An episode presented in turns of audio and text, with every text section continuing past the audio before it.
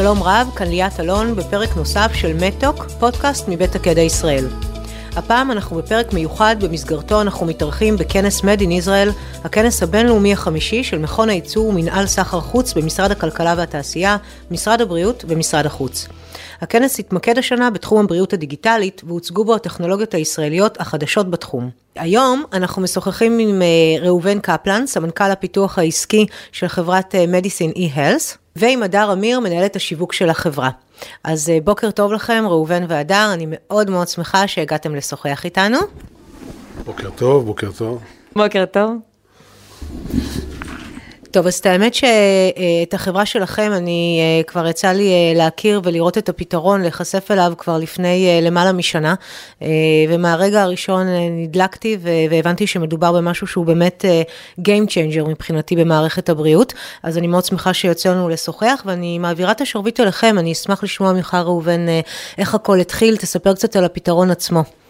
אז הסטארט-אפ הוקם בתוך טבע, והיום אה, אנחנו חברה פרטית שבעצם נותנת פתרון אה, לטיפול התרופתי, נותנת פתרון לרופאים, לנהל נכון את הטיפול התרופתי של המטופלים.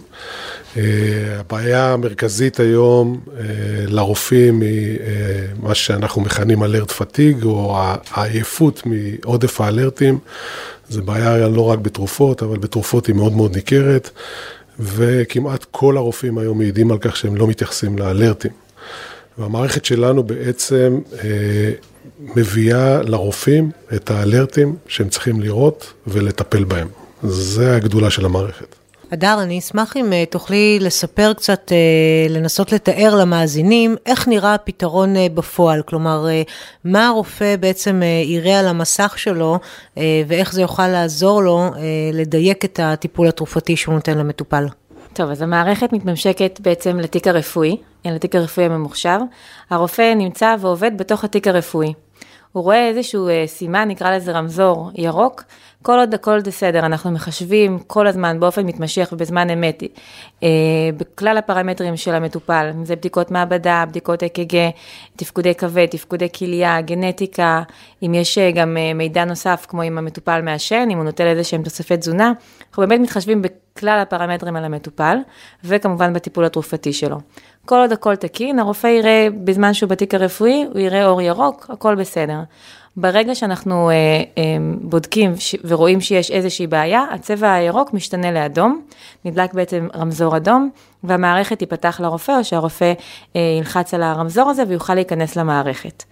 הרעיון של המערכת בעצם שהרופא יכול להסתכל על מסך אחד ולראות את מכלול הבעיות שיכולות להיות למטופל אה, בטיפול התרופתי אה, שנרשם לו. הוא בעצם יכול לראות מה הבעיות, מה התרופות שגורמות לכך, והוא גם יכול, הוא יכול כמובן אה, אה, להגיע לפרמטרים כמו איזה מזון כדאי לו להימנע, תוספי תזונה, הוא יכול לקרוא על התרופה כמה שרק רוצה, הוא יכול, אה, אה, זאת אומרת, יש לו, מעבר למסך הראשי שבה הוא מאוד בקצרה מבין מה הבעיה, הוא יכול לקרוא ולעשות drill down כמה שהוא רק רוצה למחקרים רלוונטיים, כישורים לפאבמד, תקצירים של, אה, של אה, מחקרים אה, בנוסף.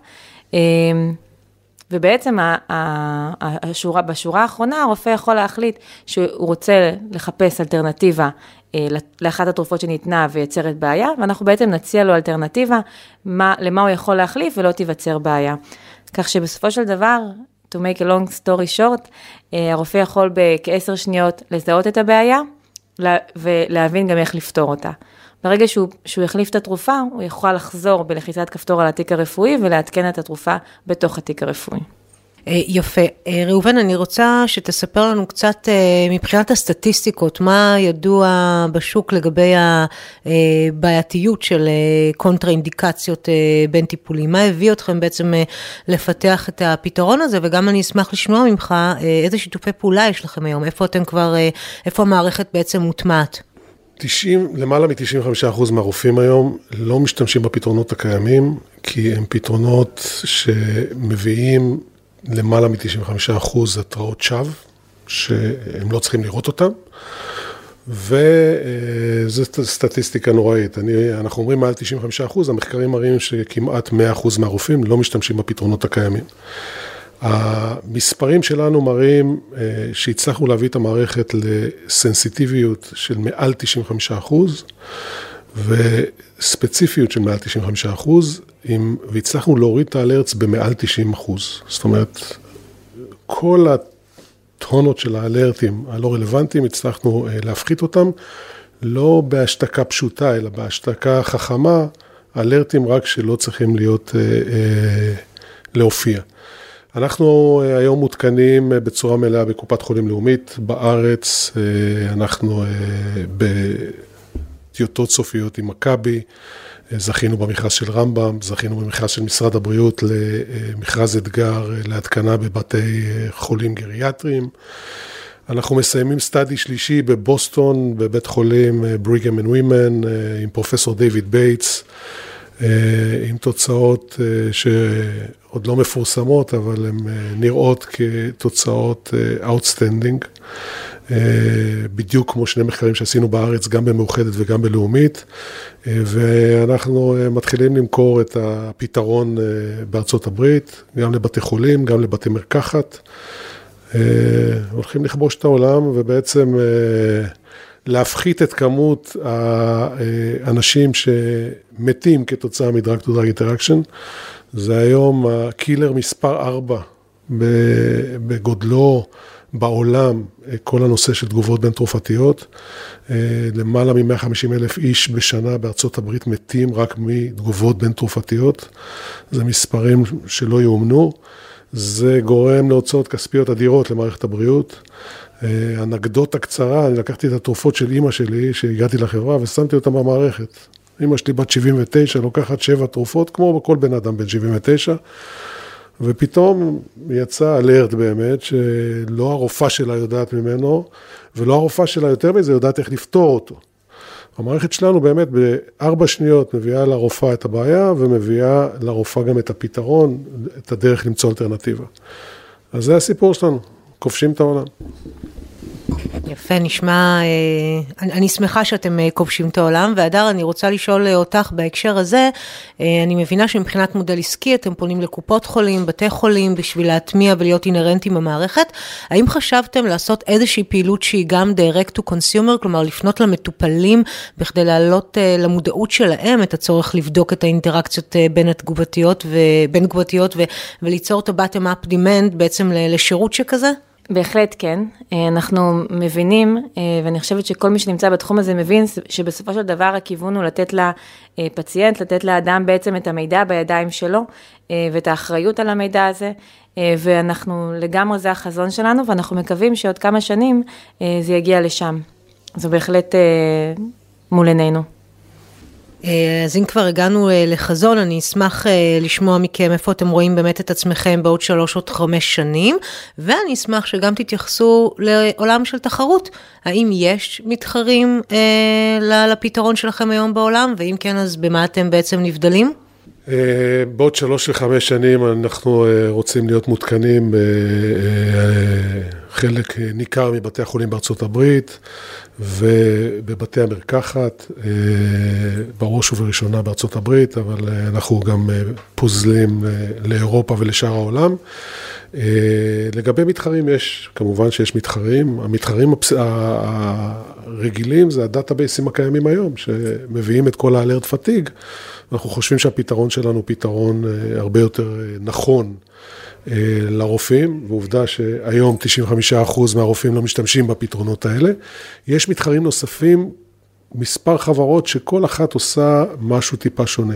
מה שמייחד את המערכת שלנו, שהיא קודם כל, היא לא מושתתת על בינה מלאכותית. יש לה מרכיב של בינה מלאכותית, אבל היא לא מושתתת על בינה מלאכותית, היא מערכת שהיא knowledge base, מושתתת על הדאטאבייסים הקיימים, ובעצם היא גם מביאה את הנתונים הספציפיים של המטופל. המערכת שלנו, אנחנו חושבים שהיחידה בעולם שמתמודדת גם עם הנושא של תגובות בין תרופות למזון ובין תרופות לגנטיקה. היום הנושא של גנטיקה לסיפור של התרופות מתחיל להיות מאוד מאוד נפוץ. 20% מהאנשים מפרקים תרופות בצורה שונה אה, ומקבלים תרופות כמו שאר העולם ואף אחד לא מבין שהם נופלים כתוצאה מזה שהם קיבלו תרופה לא נכונה בגלל שהם אה, עם מטאבוליזם נמוך באנזים מסוים בכבד. המערכת שלנו היא באמת ייחודית בעניין הזה, בנושא של גנטיקה. אז יש מתחרים, יש הרבה מאוד אה, סטארט-אפים שמתעסקים ב-drug to drug interaction.